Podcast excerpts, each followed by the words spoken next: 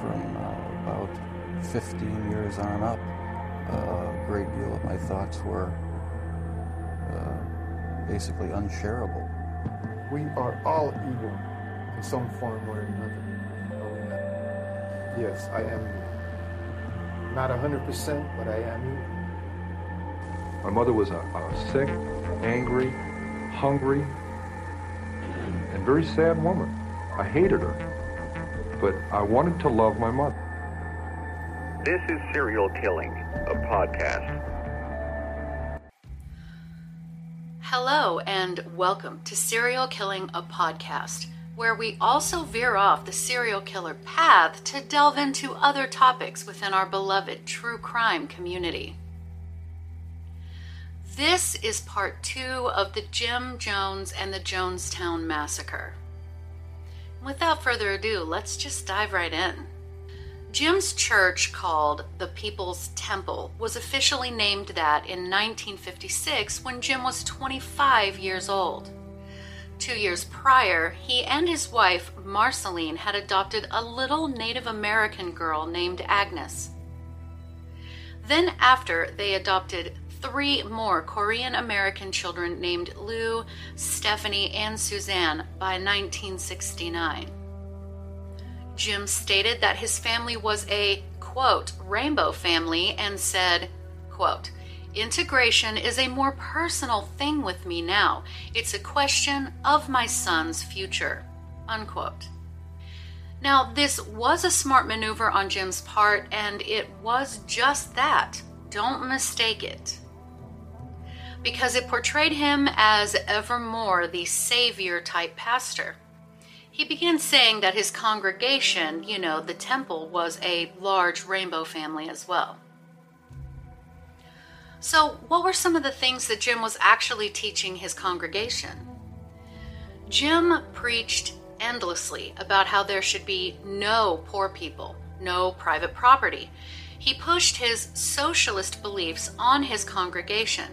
According to the site jonestown.sdsu.edu, quote, Jones saw socialism as a dual concept of doubt belief, according to which the seeker overcomes all inequalities and injustices through the power of thought. Specifically, the consent of the power granting thought is that God is a force within the human mind that, as it becomes progressively recognized and unfolded by the knower, erases all limitations and deficiencies in the world.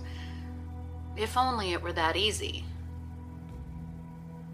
Jim began to state that he was God, the reincarnation of Buddha, Jesus, Lenin, and Gandhi, and that he was clairvoyant, meaning that he could see into the future. The others in the congregation could, if they wanted to, follow his deifying path. He stated that it was not divine in any traditional Christian or religious sense. Rather, he was simply more psychologically evolved and thus had access to higher paranormal dimensions. He told his people that he was, quote, a unique embodiment of an impersonal divine force that could equalize all imbalances in the cosmos, unquote. He called himself God Ideal and promised his people that they could become God too. He also thought if society would conform itself perfectly to his will, then a society of absolute happiness and fulfillment would be the end result. Because of this idea, he would verbally and often physically punish his people. Some he would force to stand for hours at a time or make them strain themselves nearly to the point of breaking and then would tell them that it was for their own good. He called them dummies and stupid, but then he'd turn around and tell them to call him dad or father. But, guys, it's really important to remember the People's Temple's inception. It very much seemed like Jim's heart was in the right place outsiders that could come in would see that he wanted to end poverty and race inequality. And who doesn't? Who doesn't? people began coming to his church in droves. Most were religious people from the more poor areas, but some were there also because they agreed with Jim's political views. Now, Marceline and Jim had tried for years to have a biological child of their own, and after a while, they finally adopted the other children, and then she became pregnant. During Marceline's pregnancy, a car that little Stephanie, one of their adopted children, had been riding in was hit, and Stephanie, unfortunately, lost her life. Three weeks later, she gave birth to their only biological child, a son they named Stephen in 1959. They adopted an African American boy as well that he renamed Jim Jones Jr. rather than his own biological son, which is customary because of the points he thought he would win with his followers.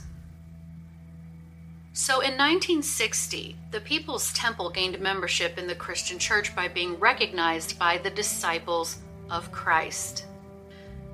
They ordained Jim, noting that his ministry was a new kind of mix of faith healing and socialist politics that, quote, shunned white Christianity and the Bible, unquote.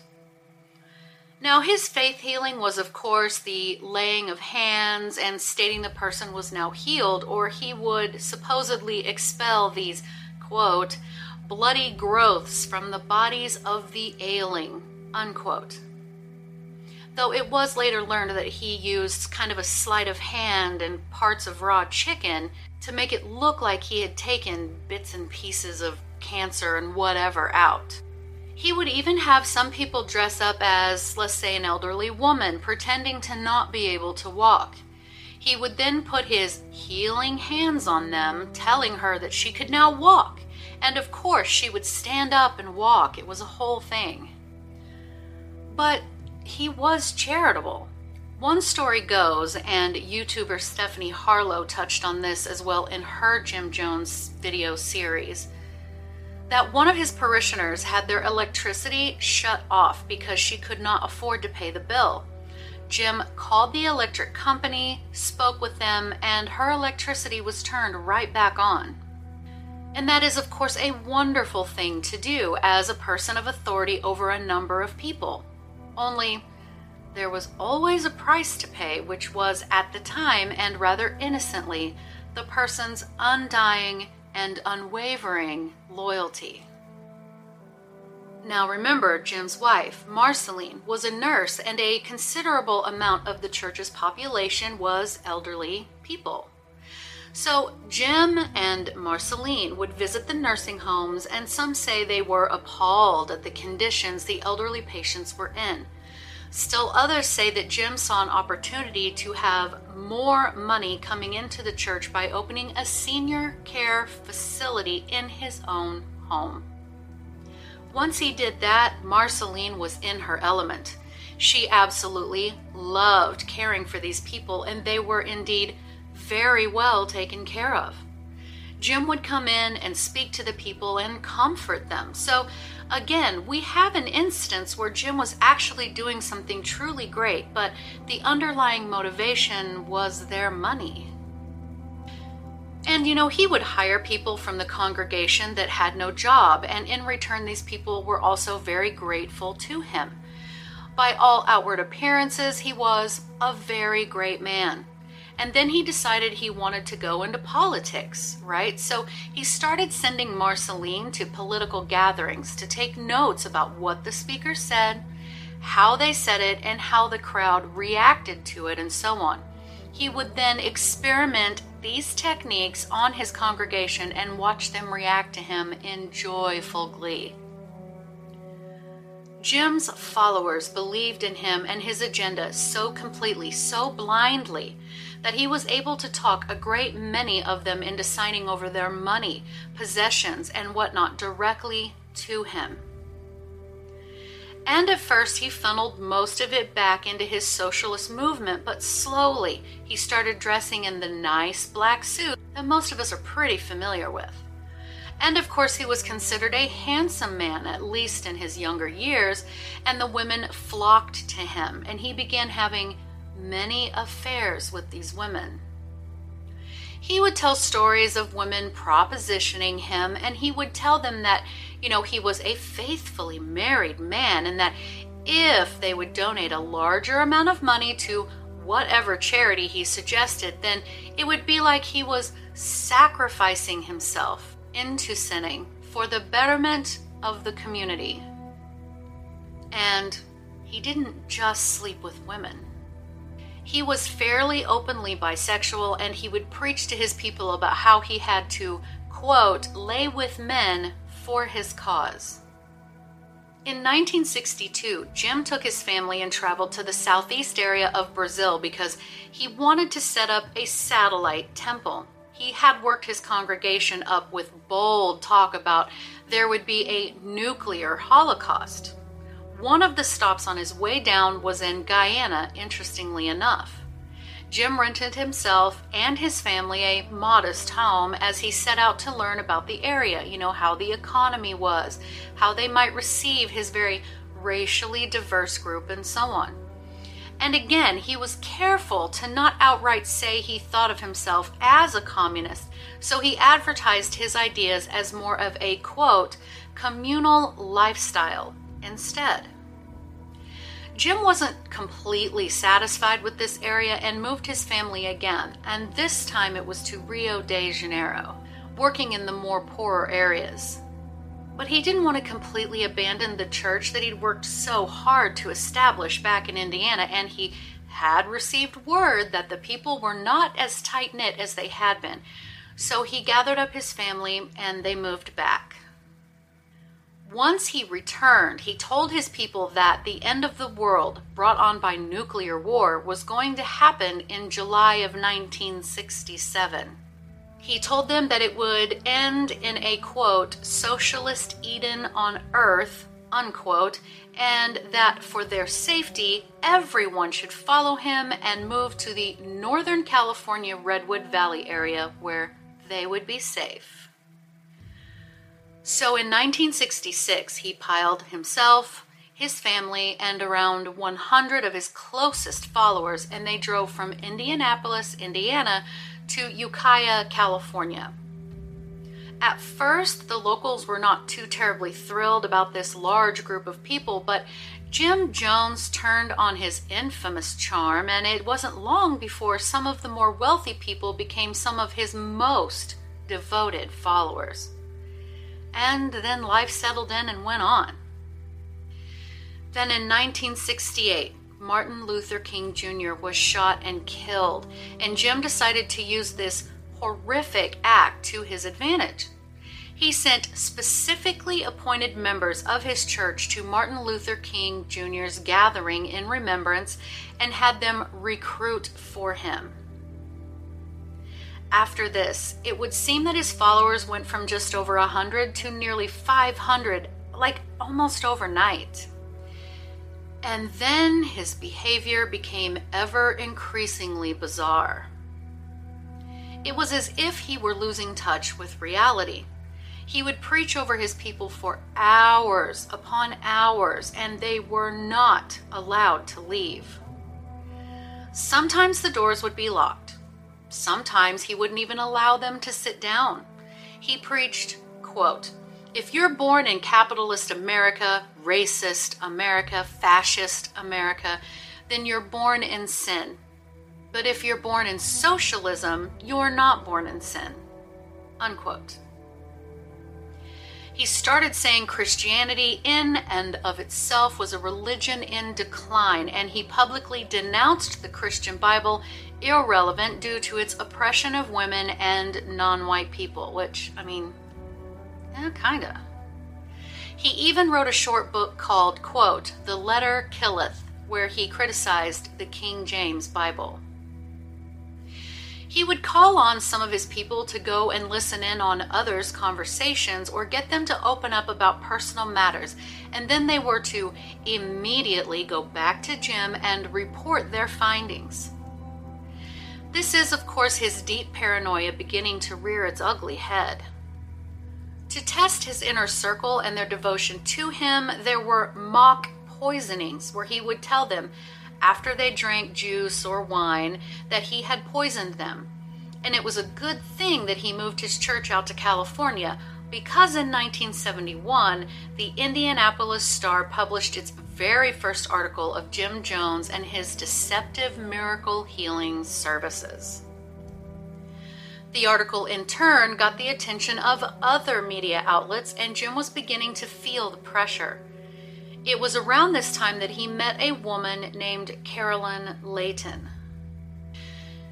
Now, Carolyn was raised by a Methodist minister and a conscientious objector to World War II. Her family moved from Ohio to California when she was still very young, and by all appearances, she was a happy and normal child. But because of how her parents raised her, she was very much a part of the social justice movement and openly identified as a communist. She went to college, lived in France for a while, came back, worked as a student teacher at Vacaville High School in California. She married a quiet and passive man, and they landed in a town not too far from Ukiah, where Jim Jones and the People's Temple were.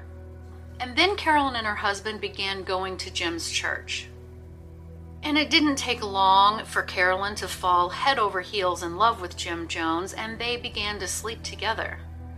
Her husband left for Reno to get a quickie divorce.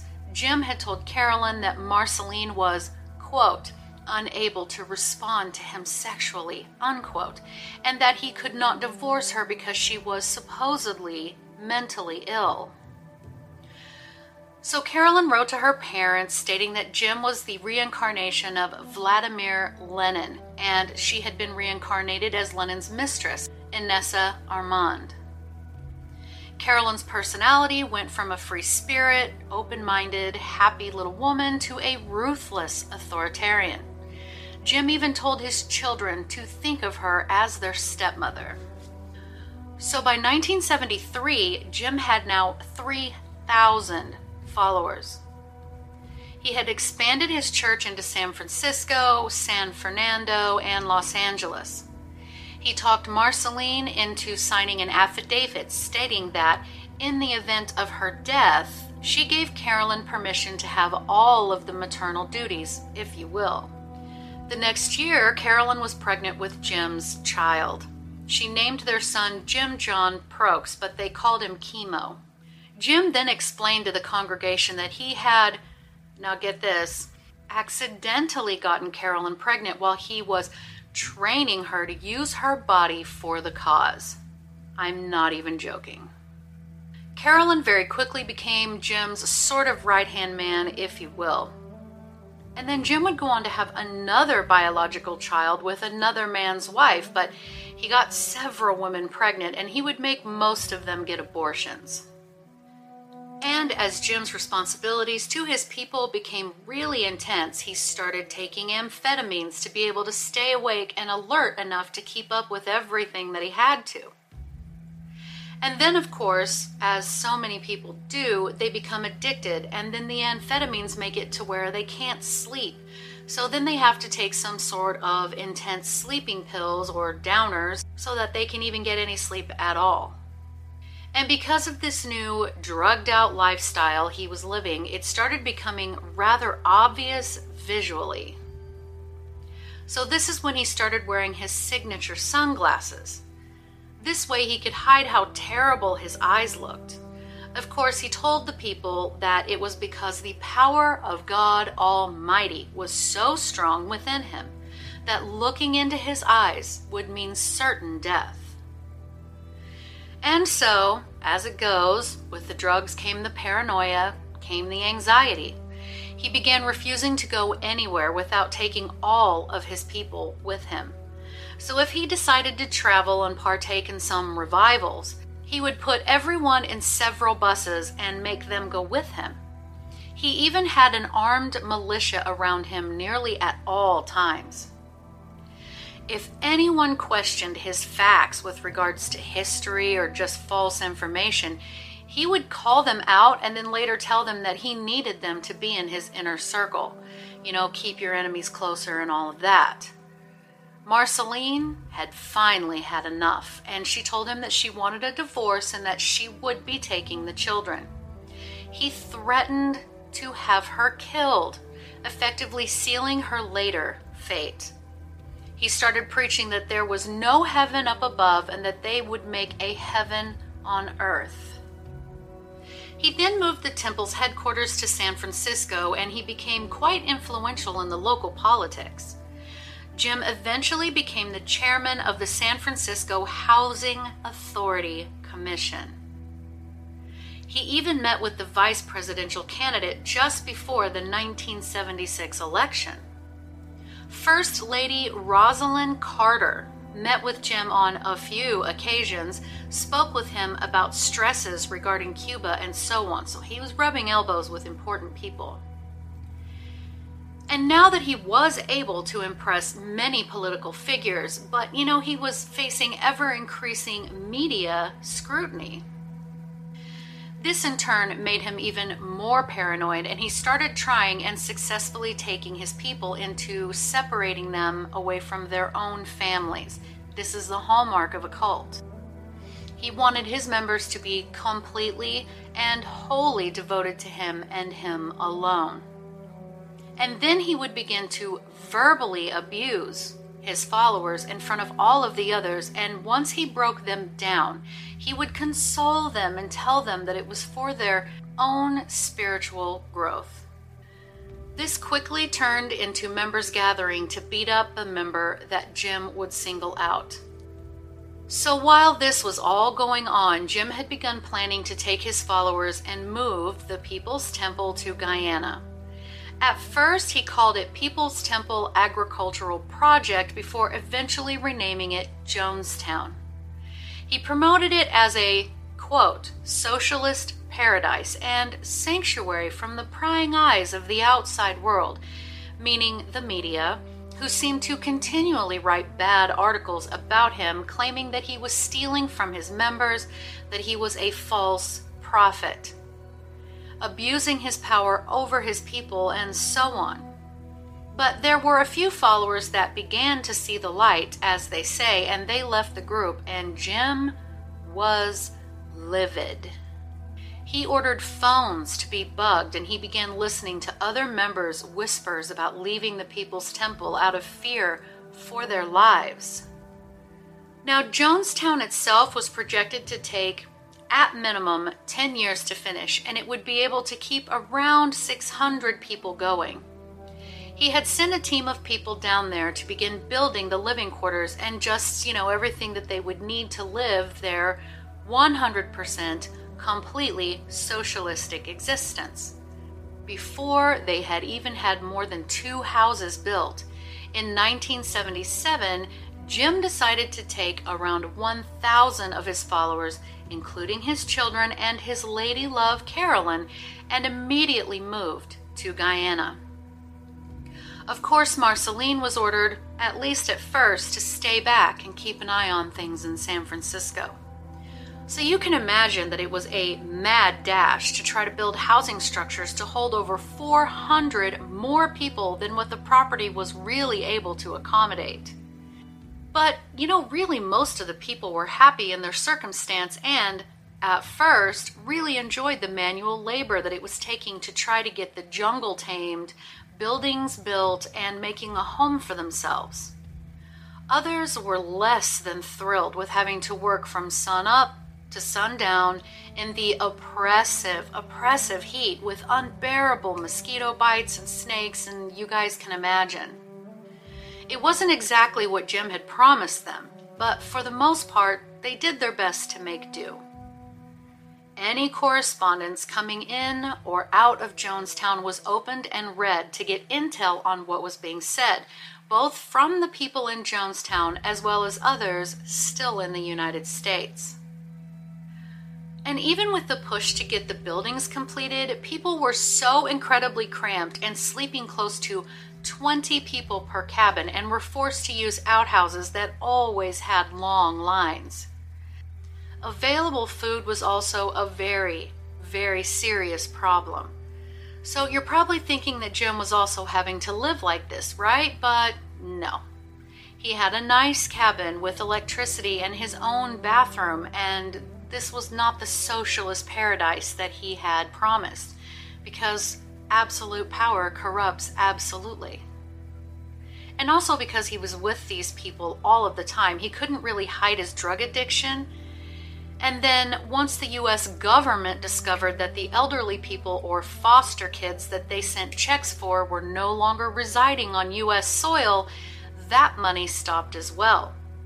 So Jim began to sprinkle in ideas such as, quote, translation, meaning that the citizens of Jonestown would eventually all die together, move to another planet, and live in peace and harmony.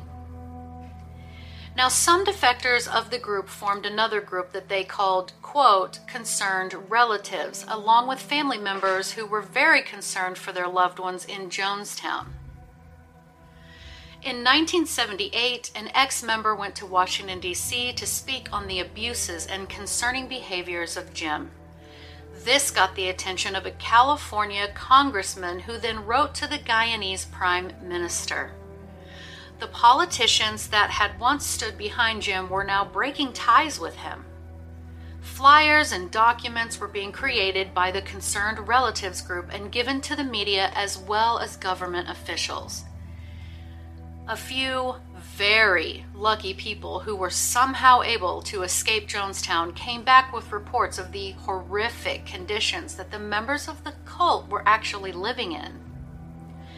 In turn, Jim hired two conspiracy theorists to help him show how the U.S. intelligence agencies were conspiring against him.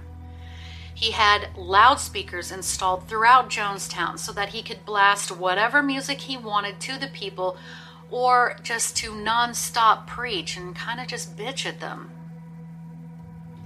And most of the time, they were not allowed to even speak to each other. And all of this, this soup of controversy, physical and mental exhaustion, lack of food, and everything else was taking its toll on Jim Jones. The kindly, godlike father figure character he had carefully orchestrated was crumbling into a very serious and ever increasing drug addicted person that the people started to be a little bit scared of. He completely humiliated these people, but you know, what could they do? He had their passports, he had their money, and the jungle was a very serious and very real danger.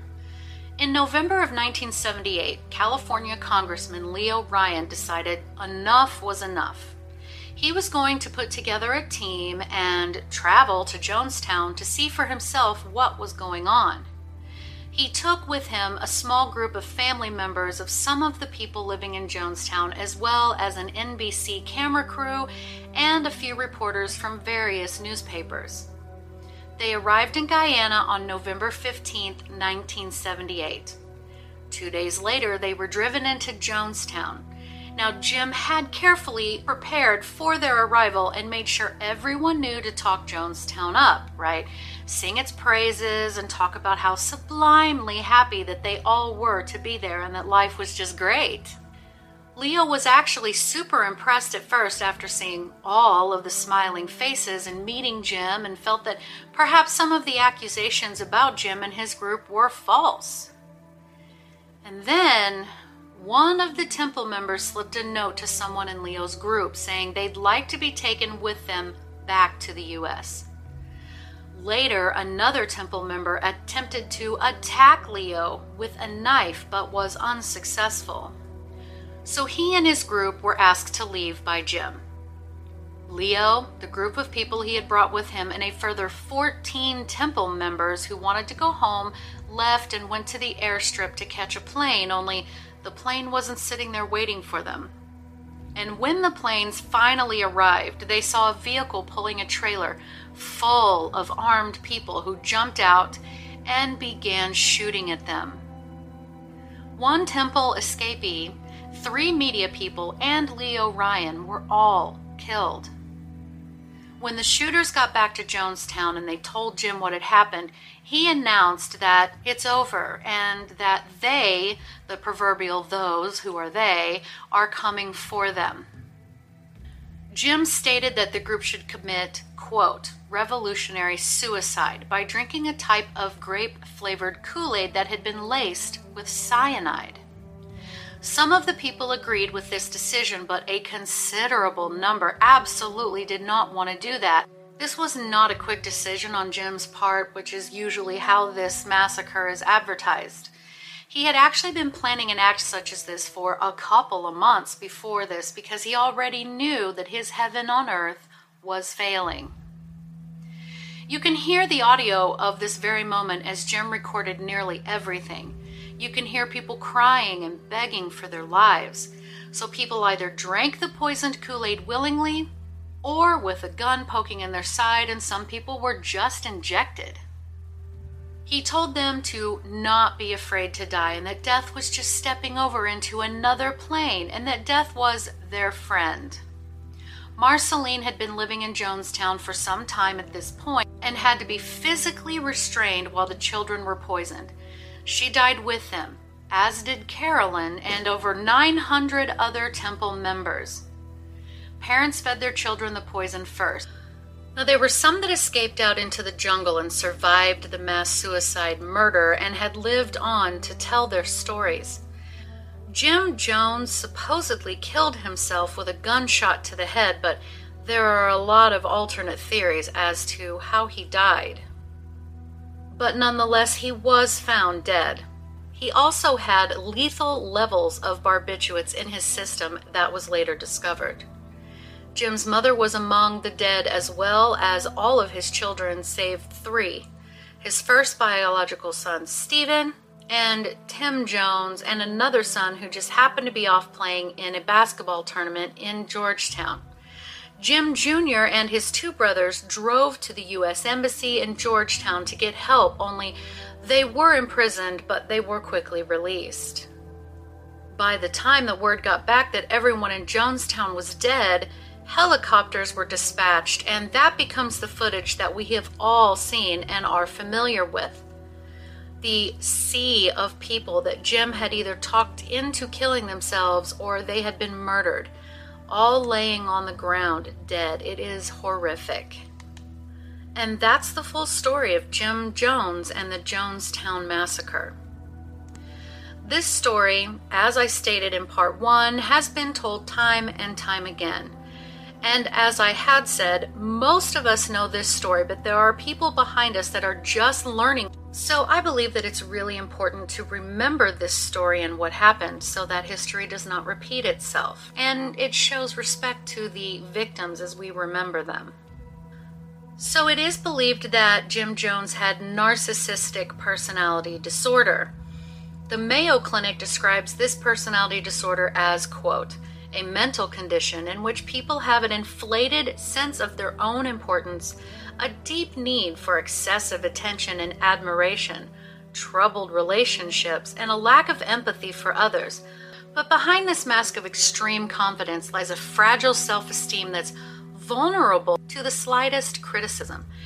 So we know that his mother spoke of him often about how he was a godlike man, a very important and admirable man, and yet she could barely be bothered with his upbringing or spending good quality time with him. She covered up his childhood indiscretions and then went behind them and paid for them. She was very good at stroking his ego, but not giving him any life guidance. So, guys, what do you think? Do you think Jim Jones was born this way or conditioned to be? Let me know, guys. What do you think? Thank you so much for listening. I appreciate every single one of you because I know you could be listening to anyone else, but you chose me. Have you guys. Thank you so much and have a great day.